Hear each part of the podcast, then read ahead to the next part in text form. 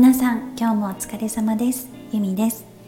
えー、今日も金曜日の夜がやってまいりましたが皆さんいかがお過ごしでしょうか、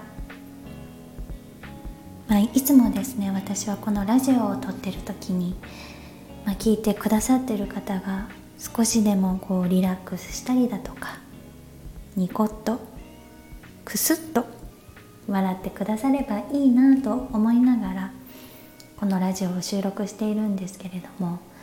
なんかいろいろとね言葉を選びながら話しているとうまく表現できない部分でもありまあでもそれも学びだなと思いながら毎回撮っております。で今日はですね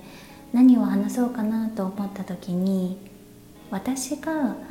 タイに来て意識するようになったことを話したいなと思って今日はラジオを撮っております、まあ、意識するようになったというよりかは日本にいる時とタイにいる時とで変わったこととも言えるかもしれません。なのでそんなにねあの大それたことではないかもしれないんですけれども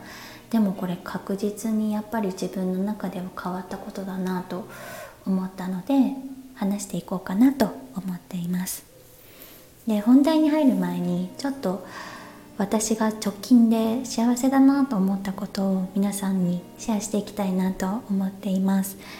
っていうのが本当に昨日だったんですけれどもまあ昨日木曜日でしたよね。私あの夕飯を作る前にちょっと英語の勉強をするつもりでネットフリックスを開いていろいろ見てたんですけどその中で、えーと、タイトルが確か「Live to 100」っていうので日本語で、えー、100歳まで生きるという意味なんですけれどもそのドキュメンタリー番組を見たんですね。で簡単に内容を説明すると一人の男性がさまざ、まな国や地域を回ってあの、ま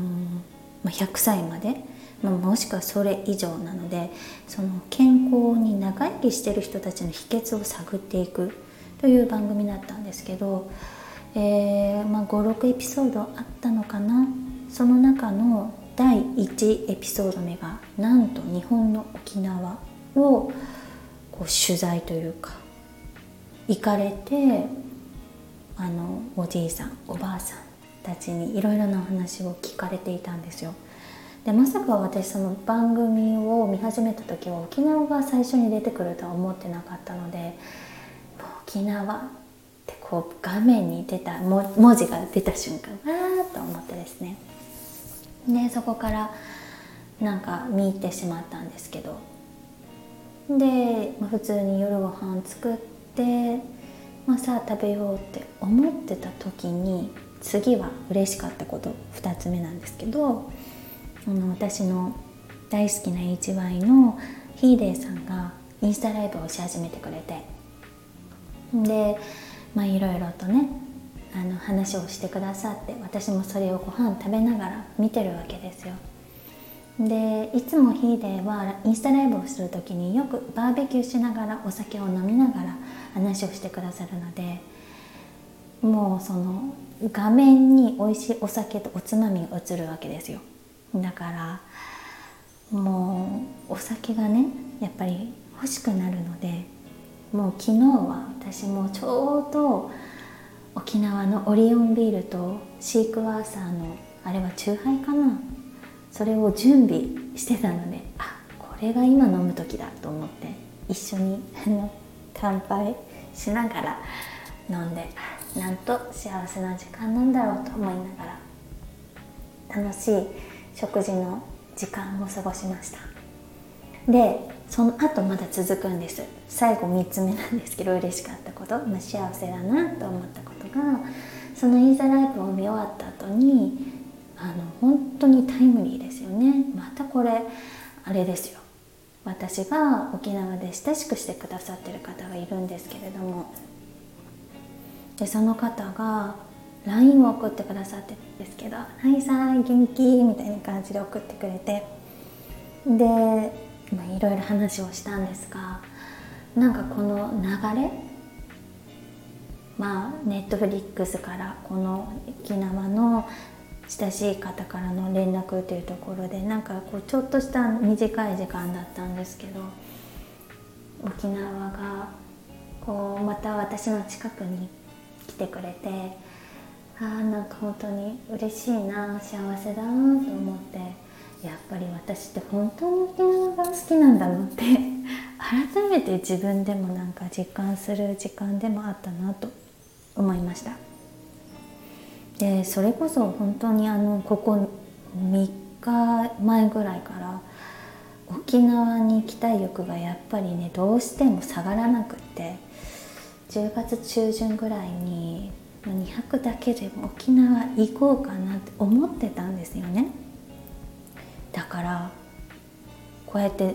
ね思ってたところで沖縄がね3回連続こう関連したものが私の中でイベントとして起きたじゃないですか。もうこれは私はですねもう沖縄に行きなさい行っていいよっていう合図だなと思ってですね。もうちょっと自分の中で80%ぐらいかな。10月中旬ぐらいに沖縄行こうかなと計画しております。だから今ちょっとテンション高いんですよね。はい。っていう私のあのちょっとハッピーエピソードっていうのを長々と話させていただきました。ありがとうございます。では、えー、今日の本題を話していこうかなと思いますけれども私がタイに来て、うん、意識するようになったことですね。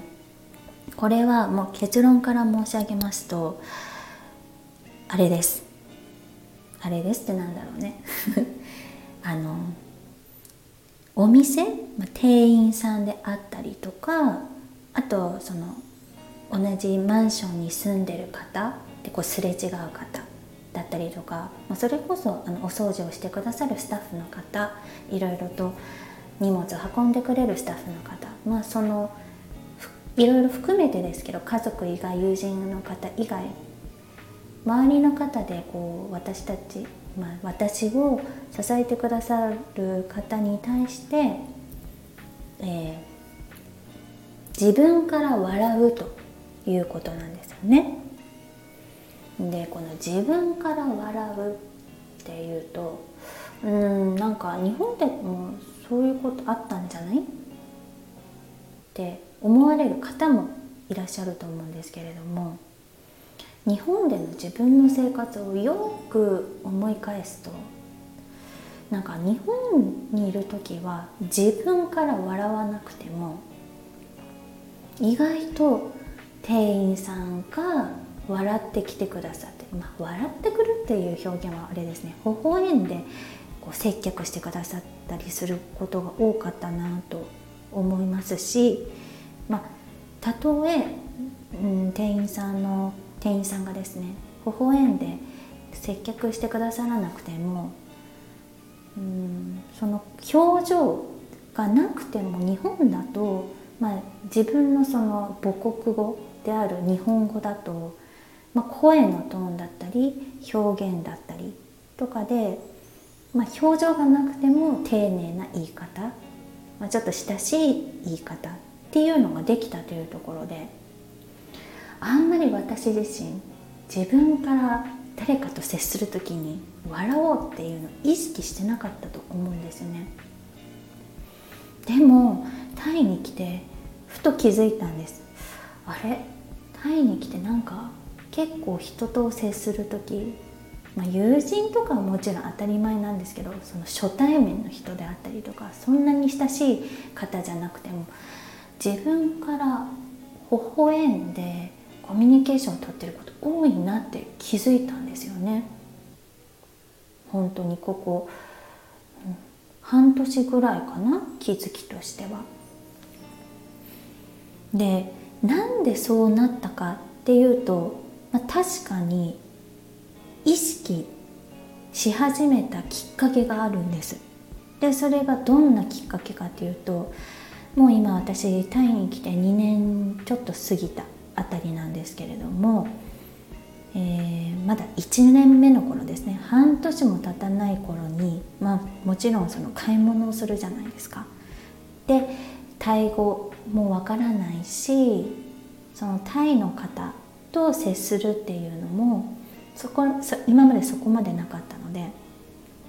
こう緊張感を持って買い物をしていたわけですよ。で、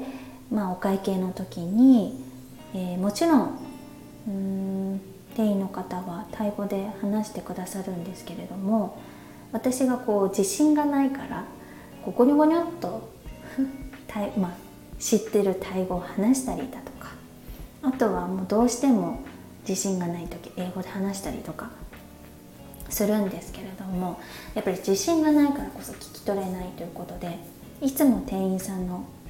方から「あん?」みたいな感じでこう聞き返されるんですよね。でその「あん?」っていうのが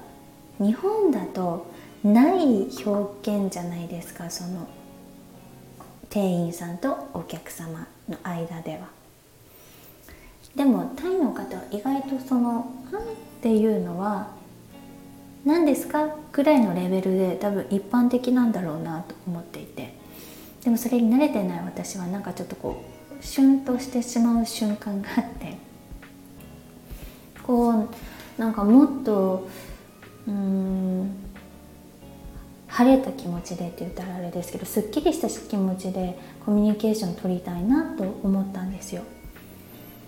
でまあそう思っているうちにいろんな方がほらコミュニケーション取ってある姿を見るじゃないですかないですか？その生活の中で。で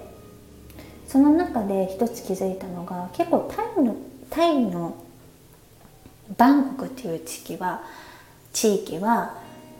本当にあのグローバル化が進んでるなと思っていて。アジアだけじゃなくてヨーロッパやアメリカから本当に世界中から人々が集まっているっていうのがバンコクだなと思ってるんですね。だからこそ共通言語である英語が本当にあちらこちらで飛びかかあの聞こえるしそれこそ私自身もタイ語よりも英語を話す機会っていうのがやっぱり多いし本当に体感としてもすれ違う人々見てても本当に80%ぐらい日本よりもそのあなんかいろんな国々の人と一緒にこう住んでるんだな暮らしてるんだなっていうのが体感としてあるんですよ。でそういった方々のコミュニケーションを見てるとこうタイ語でタイにいるから皆さんタイ語でタイ人の方とコミュニケーションをとってるのかなと思いきや皆さんもやっぱり堂々と英語であのコミュニケーション取られてるんですよ。なんか私の考えとしてはやっぱりいくら自分が英語を話せたとしてもその国に行ったらその国の言葉で話さないとなんか失礼なのかな。そっちの方がやっぱり思いやりがあるのかな。もっと優しくしてもらえるのかな。いろんな意味で英語を話すっていうことをなるべく最初は避けていたんですよね。でもやっぱり避けていたからこそそれこそその先ほど話した店員さんとのそのコミュニケーションがあまりスムーズいかなくてなんかモヤモヤっとした気持ちになったっていう経験があったと思うんです。でもその周りのその外国籍の方を見てると別に相手がタイ人だからといって、まあ、そこを変にあのタイ語で話そうとせず英語で大きい声で堂々と話されている。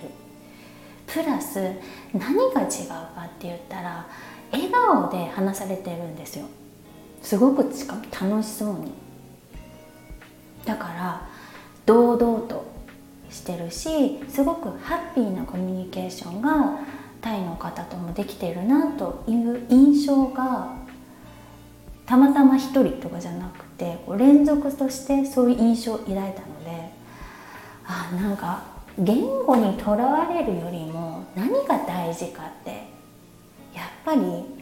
楽しい気持ちいいコミュニケーションだなと私は思ったんですよねタイに来て変になんかプライドを持ってねタイ語で話さなきゃっていうよりかは。ねだからその周りの方々のコミュニケーションを見てそう。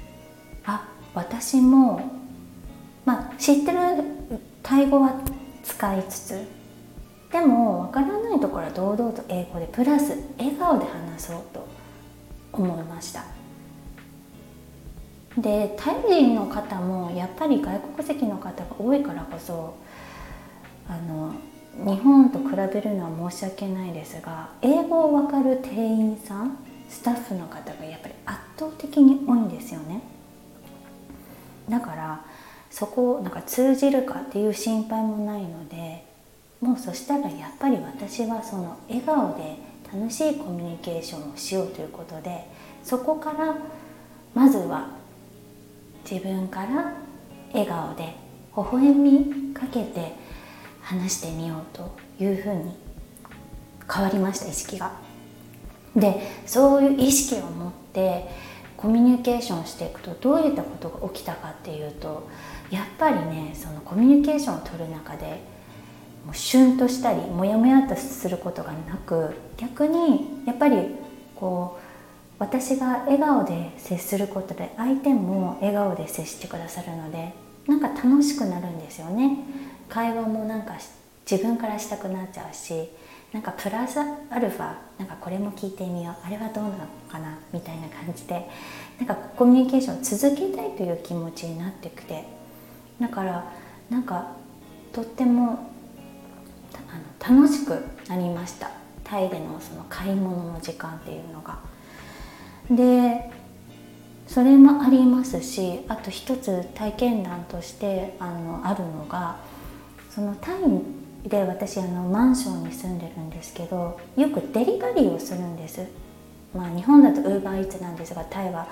フードパンだったりグラブだったりするんですけどでその商品が届いた時にいちいちそのドライバーさんと接触するんじゃなくてもうそのマンションのそのスタッフの方が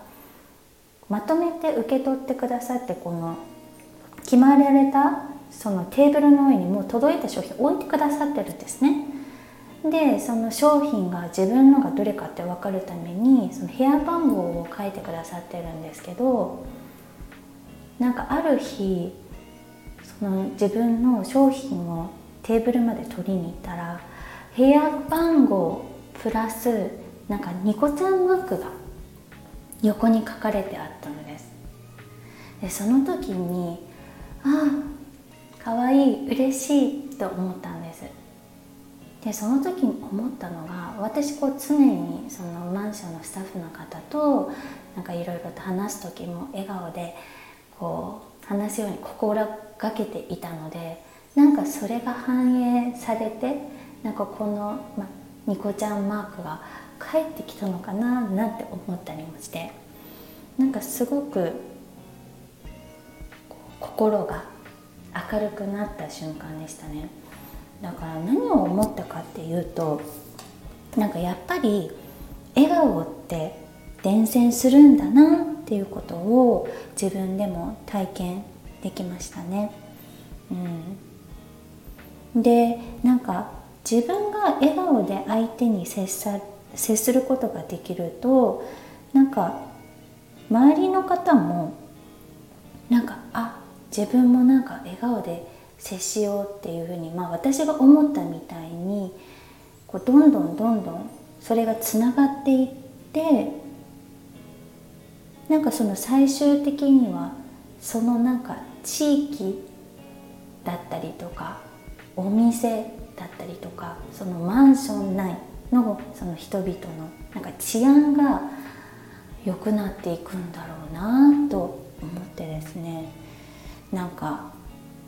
最初私のその笑顔で話すきっかけっていうのが、まあ、自分がもやっとした気持ちになりたくないために自分から笑おうっていうところでなんか自分を守るための手段として笑顔っていうのを選んだんですけどなんかでも笑顔で過ごしていくとそれが周りの人に伝染していって結局ねそれがなんか周りに伝わることで優しい世界ってすごい広い範囲になりますけどなっていくんだろうなと思うと自分から笑うってまず平和への第一歩だななんても思いました。ちょっとなんか広く考えすぎだと思うんですけどこの自分から笑うって、うん、すごいパワーがあるんだなと思っております。でそのねこの話をしようと思った時にある映像を一つ思い出したんですけどそれが何かって言ったらあの韓国の多分地下鉄で私見た映像だと思うんですけどあの満員電車の中でリュックはその背中に絡まないで人が多い時はお腹の前に持ってきて人に迷惑にならないようにしましょうみたいな映像だったんですよ。でその映像の中にただそのリュックを背中からお腹の前に持ってくる映像だけじゃなくてそれをしている人を見ている人があ自分もしなきゃなでそのリュックを背中からお腹に移動してる人に影響されて思ってでその人もなんか背中にあるリュックをお腹の前に持ってきてでお互いなんか目があって会釈する。なんか人多いですけどなんか気遣っていきましょうねみたいな感じで目を合わせてですね。だからなんかその優しさ。まあ今私笑顔の話をしたんですけどそういうなんか思いやり優しさっていうのも伝染していくんだなっていうところでなんか私は自分を守るための笑顔って思ったんですけど結局それが結構人にねつながっていてどんどんどんどんいろいろある世の中ですけどまずは自分の周りから優しい世界だったり平和な世界だったり作っていくのが今の自分にできることなのかなって思ったので、はい、今日この話をしてみました。なんだかんだなんかちょっとまとまらないようなまとまっているようなお話になったんですけど何が言いたかったかというと私はやっぱりまあ綺麗事になってしまいますけども優しい世界がいいなと思っていてで優しい世界って言ったらすごいあの広い範囲だとは思うんですけどまずは自分の家庭から家族や友人周りの人々に自分ができる思いやりだったり気遣いをきちんとしていくっていうことなのかなというとこでございました。はい。では最後に今日のお話にぴったりだなと思う曲を紹介したいなと思います。愛さんの「ハピネス」という曲なんですけれどもこれはもう何年前ですかね。コカ・コーラの CM のあの CM でも流れていた曲なんですがあのラジオのパーソナリティみたいにこうやってかっこよくそれでは聞いてください。愛さんでハピネス。って言いたいところなんですけどそんなね